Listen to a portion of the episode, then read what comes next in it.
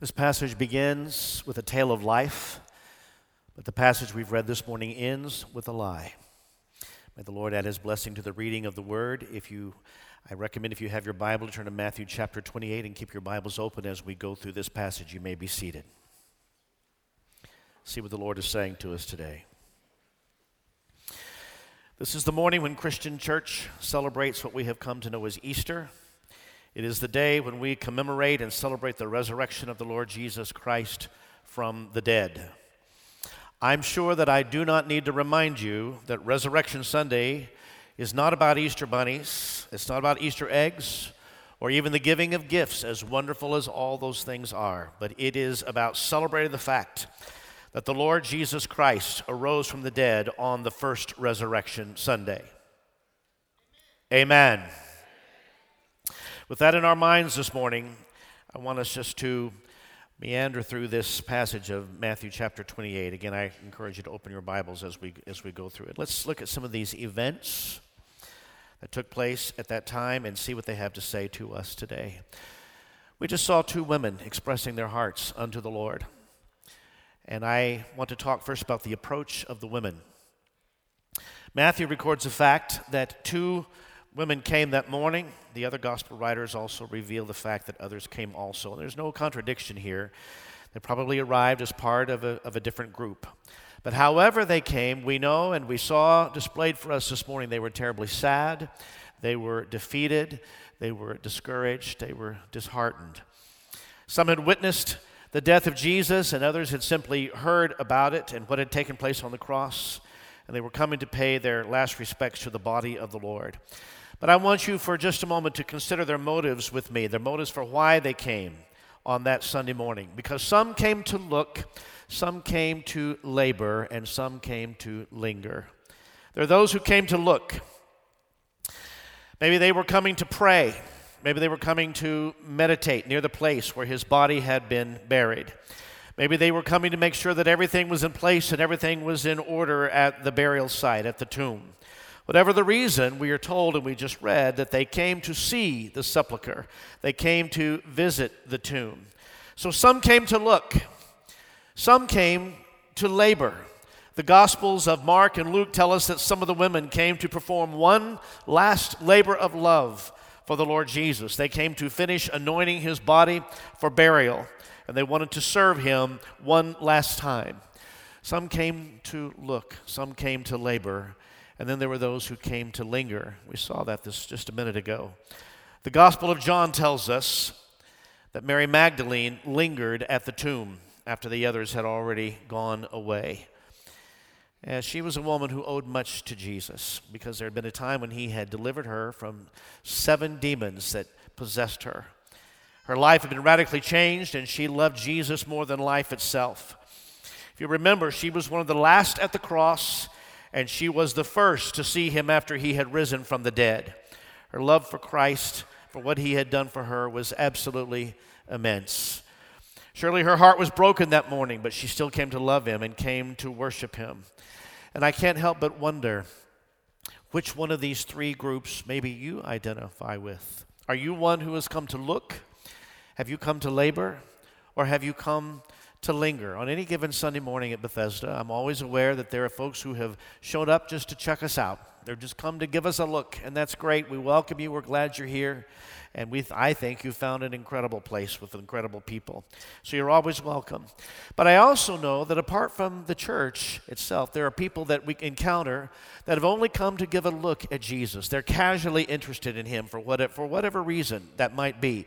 Maybe something in their life has caused them to want to reconnect with spiritual roots from that have been invested in them from their parents or grand, grandparents, whatever it was. But they are only casually interested in, in Jesus. There are some churches who would call these people seekers, and that's fine. They're seeking after the truth. They're seeking after something that will fulfill that which is inside.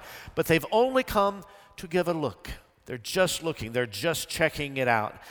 Well, I just want you to know this. If that's you today and you've come to give him a look, I want to promise you this. You will taste and see that the Lord is good. And once you have seen him, he will be marvelous in your eyes. Is there a witness to that in the house today? Well, then I think about those who've come to labor. I, I, I look around at I looked yesterday at the incredible event that, that took place and the spectacular event with the, the, the that they had for the children, and there was the, the, um, the run, the 5K run that took place, a superb job done by our Child Development Center and Amy Lowe and Amber Gary. And I'm thankful for the incredible job Brenda Hardman did and her team. It was, it was, a, it was an amazing morning. And as I was there with my granddaughter and my kids that are here from Georgia, um, as I was there and we were pulling away, I, I, I couldn't help but look at all those who, who were serving and who had volunteered and who were there. Why were they there? They weren't there because they had nothing else to do. They were there because they loved the Lord Jesus and they wanted to serve him in some way. And they were there to labor. And thank God for those who are willing to put their hand to the plow. Thank God for those who are willing to come and serve. Let me tell you, Bethesda runs on people who are willing to serve. We operate by the church of the Lord Jesus being involved in service. If you've not found your place in service at this, in this house, trust me, we've got a place for you to serve. We've got always have places where we need people. We sit in staff meetings all the time and say, I need more volunteers. Brenda said that we need more volunteers for this and more for that. We are always looking. And so thank God for people who have come to labor. But oh, the joys for those who come to linger at the feet of Jesus. One of my favorite songwriters that I've worked with over the years has often talked about no matter what else is going on, she's anxious to get back to just wait at the feet of Jesus and just to worship Him. She lives just to worship Him. The ones who have come to linger at the feet of Jesus have truly found that in the presence of the Lord is fullness of, and at His right hand are pleasures forevermore. It is amazing to see when people are willing to linger at the feet of Jesus. That's when he reveals himself. That's when he makes known to you the mysteries and the riches of his word. When you are lingering at the feet of Jesus, he reveals himself to those people, and it's those people whose hearts burn with passion for the love of the risen Savior. Some people come to look, some people come to labor, some people come to linger. Where are you in that crowd today? Looking at verses 2 through 8, there's the activity of the angel.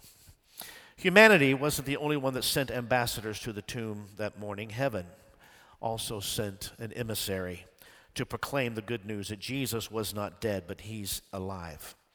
I want to just look very quickly what the angel did. Look at their activities of the angel on that resurrection Sunday. Because when I read this passage, particularly verses 2 through 8, I see three obstacles that the angel removed, and I want you to consider them with me.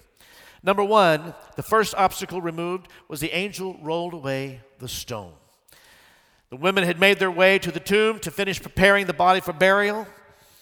One of their concerns was how in the world are we going to remove that stone? We don't have the strength. We don't have. So they could not know how they were going to do that, but the stone represented the finality of death to them.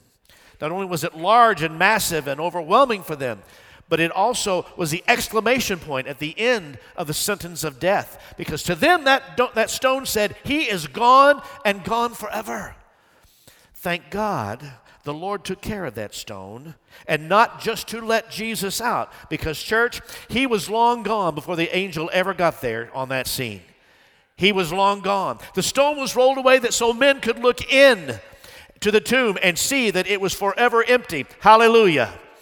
The first obstacle to our faith, and I'm wondering if it's an obstacle to your faith today, is the stone was rolled away. Well, there's a second obstacle that I notice in verses 3 and 4, if you're following along. Second obstacle removed by the angel. The chief priests and Pharisees were concerned that the prophecies of Jesus might actually come true. What, what if this actually happened? They wanted, so they had to put a guard to be posted at the tomb.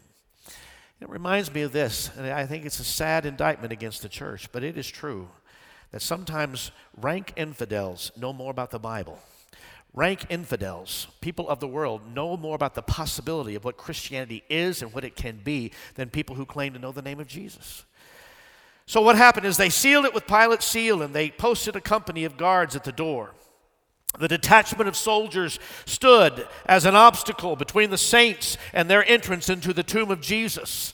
However, when the angel appeared, he made short work of those soldiers. You just read it a moment ago. These, these battle hardened men of eh, men that were so strong and supposed to protect, they fainted at his feet like a bunch of silly teenagers at a Justin Bieber concert. Second obstacle to our faith the guard at the tomb. There's a third obstacle I see, and I find it in verses 5 through 7.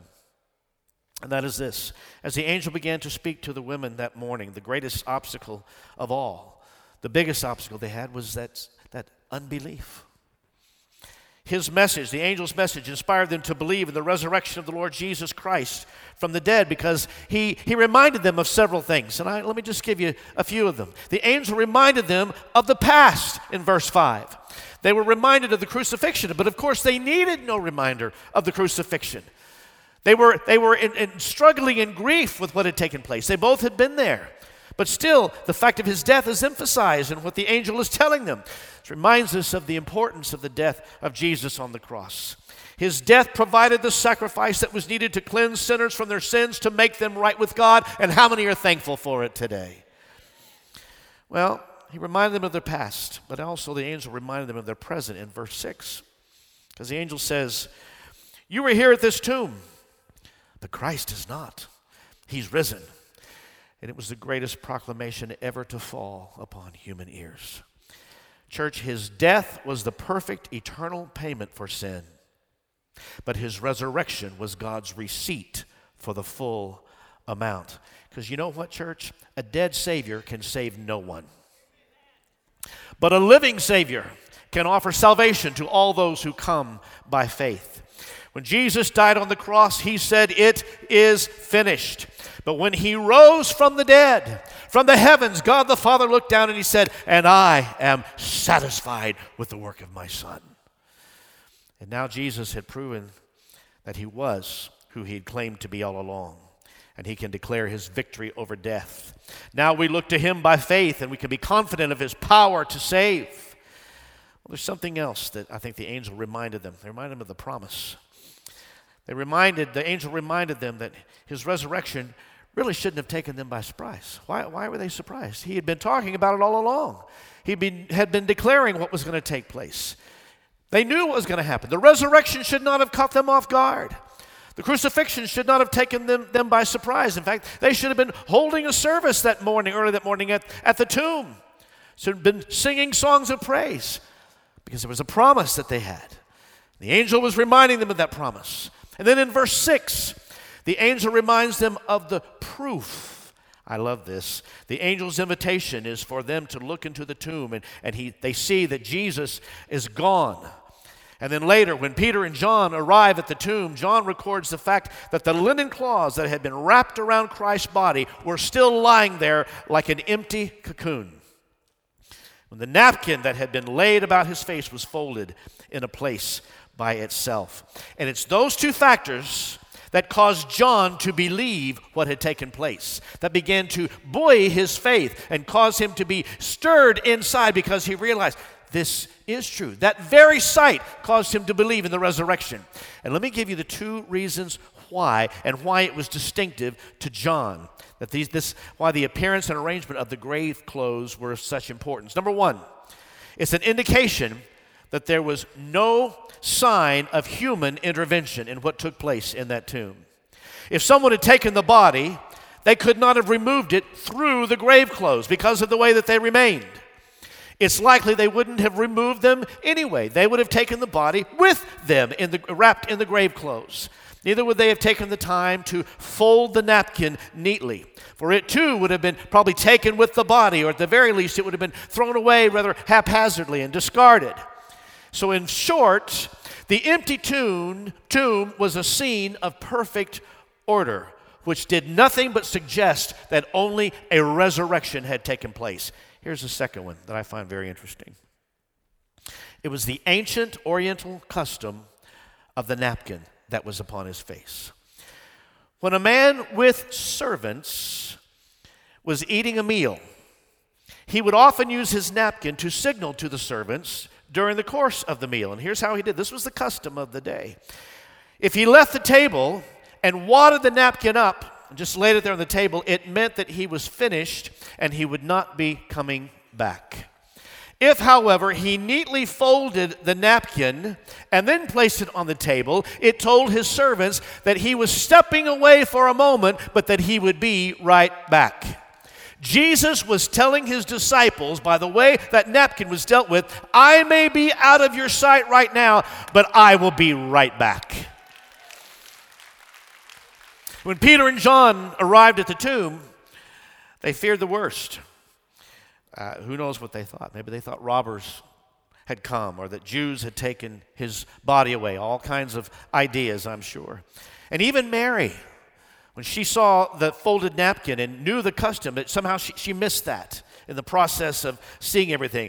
She assumed that the gardener had moved the body of the Lord, overwhelmed with, with what she was experiencing. And yet, John who had been raised with servants, we, we read in other parts of Scripture. He, he understood this whole thing about the napkin because he had been raised with servants. He probably knew that custom, and he quickly grasped its meaning.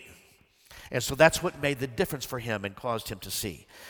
The angel reminded them also of the plan in verses 7 and 8. The plan.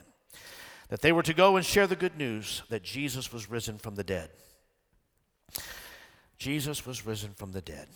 And those disciples who were cowering in fear were doing so because, for all they knew, they were going to be the next ones. The next cross was going to be theirs. But they were the ones to receive the glorious news that Jesus had conquered death and he was alive forevermore. Those women received a glorious message from the angel that day, and it was a message of hope, it was a message of life, it was a message of victory. I'm just wondering if there's anybody in the room today who's thankful that you've received a message of hope, life, and victory. Just breathe a hallelujah. Bless the Lord. It was a message that everyone needed then. It is a message that everyone still needs today. Church, may we never forget that the message of the tomb is as fresh today as it was back then. It is as needed today as it was back then because we are living in a world with no foundations and everyone is looking for that which has a sure foundation. You are looking to give yourself to something, you're looking to run after something that has a sure foundation. But the truth is, there is nothing in this world that we can count on. You cannot count on any material gains that could go away in a heartbeat. You can't even count on your friends or even your family. Some of your friends and family will leave you or go another way, and they will all die. And so we keep looking for something with a sure foundation to stand upon. And I'm here to declare again this morning the only sure foundation is the rock, Christ Jesus, and that which we have celebrated in his resurrection today. Verses 9 and 10 give us the appearance of the Savior. Verse 9 specifically. As they were going to tell the others, Jesus himself met them in the way. He gave them a personal word of encouragement and hope. He came to them personally so that they might know firsthand that he had indeed risen from the dead. It is a wonderful thing to hear the gospel from others or hear about what Jesus can do. I'm so glad someone shared the gospel with me. It's wonderful to hear other people's testimony and what the Lord has done for them, but there is nothing like meeting Him yourself. I'm always um, urged to encourage young people, young adults. So thankful, even the children that are raised in, in church. I saw the young people that were, that were involved this morning. So thankful for what we're able to invest in them and infuse in their life and in their spirit. But I tell you what, there's, there comes a day and time when they have to totally recognize that they were the one why, why Christ died. It was their sin that put him on the cross. And it, you reach a point, and I've noticed in the life of so many young people, especially young people raised in the church, they have to own their own faith. They have to come to a place where it's not because grandma told me or my grandpa told me. It's wonderful was to hear that. It's wonderful to have the heritage. It wasn't because just uh, my mom wanted me to or my dad wanted me to. I must own my own faith. I stand alone before the Lord Jesus. And so that's why it is important to hear firsthand. And it is a glorious day when Jesus comes to you and reveals to you your sin and makes you to know that you have a way of escape to get out of that sin. There's nothing like meeting the living Christ for yourself. Is there an amen to that? The other part of verse 9 is the adoration of the Lord. When they meet him, they're overcome with love and joy so that they fall at his feet in worship. Worship is the natural reaction for the person who really has grasped what Christ has done for them. When you understand that it was your sin that put him on the cross, when you understand that heaven looked down and God the Father looked down upon that cross, he was looking from a completely different perspective than when you look up at the cross. He saw nothing but every vile, ugly, filthy thing that ever been done and had to smite his son. And that you have a responsibility in that. And then when you realize the, the theology of substitution, it should have been you, it should have been me on that cross. But that Christ, the perfect, innocent Lamb of God, took your place upon the cross. That should do nothing but cause every person in the house to say, Thank you, Jesus. Thank you, Jesus. Can you say it under your breath this morning? Thank you, Jesus, for all that you have done. There's no need ever to hold back our love and our expression to the Lord Jesus because it's the theme of heaven's worship and he should be the theme of worship on earth as well. Verse 10 When the Lord speaks to these ladies, it's a comfort to their hearts and he confirms their mission. He assures to them that all is well, that the time has passed for them to be afraid. He is alive, and He's going to take care of that which arises in their life, and that is glorious news. Church, we serve a risen Savior, and He's in the world today. And only a living Lord can give peace and assurance to the hearts of people. Only a living Lord can be present with you along the way through whatever you face in life's difficulties, whatever problem, whatever trial, whatever crisis is taking. Only a living Lord says, I will be, your, I will be with you, and I will be your help, particularly in the time of trouble. Only the living Lord can speak words of comfort and peace and hope when they're so desperately needed. Thank God for our living Lord this morning. But you read it just a moment ago. Our passage started with the tale of life, but then it turns into a lie because there's the allegations of the enemy in verses 11 through 15, the last part of it. Not everyone who heard about the events at the tomb were overjoyed. We see these in these closing verses of our text. The enemies of the cross and of the resurrection were already gathering to try to find a way around what had happened that day. But there was a problem in verse 11.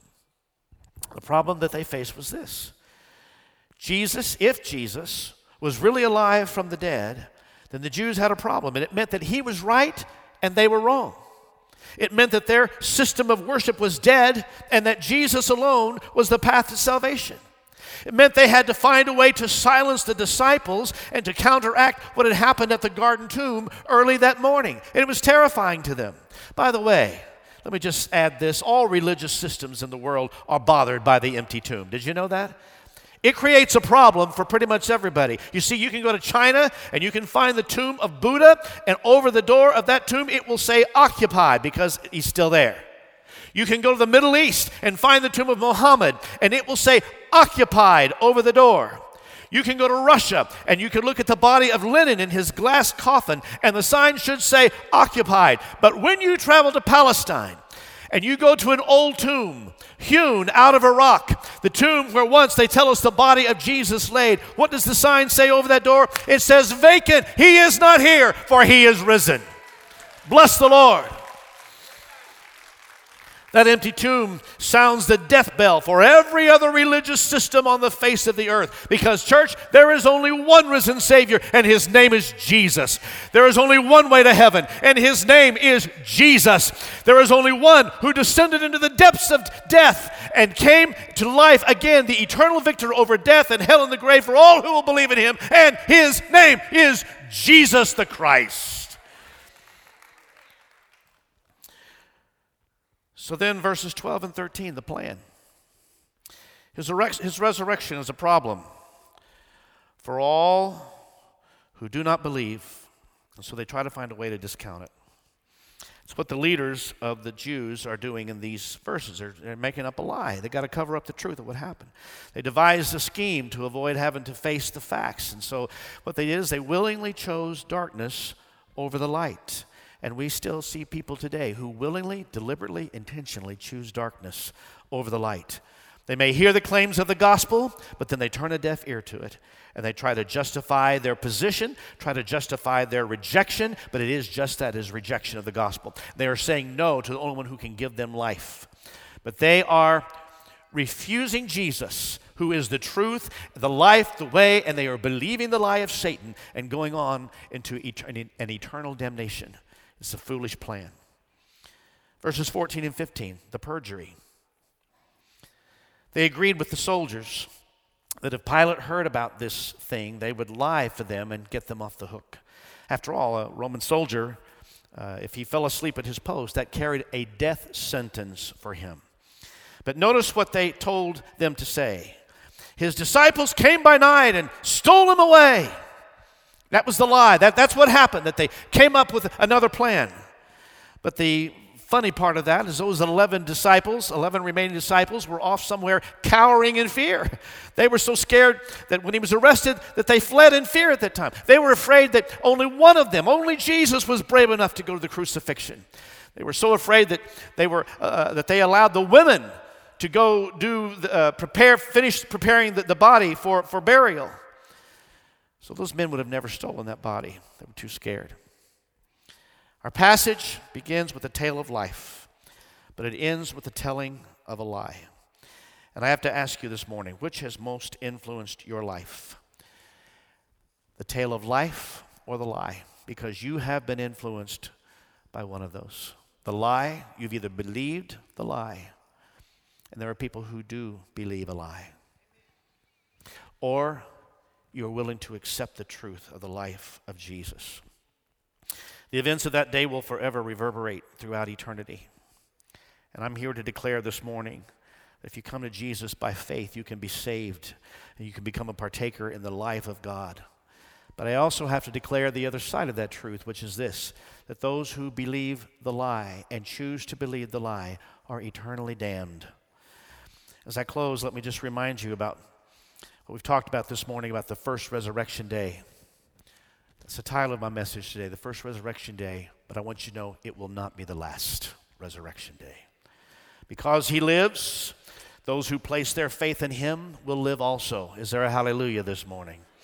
Those in the graves will come forth one day, and those who are alive when he comes, they will never taste death because when he died, he tasted death for us. Thank God for the day when death lost the battle with life forever and ever. Thank God for the day the battle was forever won for you and me. Thank God for the fact that you and I have, do not have to fear death. It's just a transition into our eternal home when Jesus comes because he has conquered death, hell, and the grave. Thank God for that first resurrection day. Somebody say, Bless the Lord. I want you to stand with me because I want to close the service this way.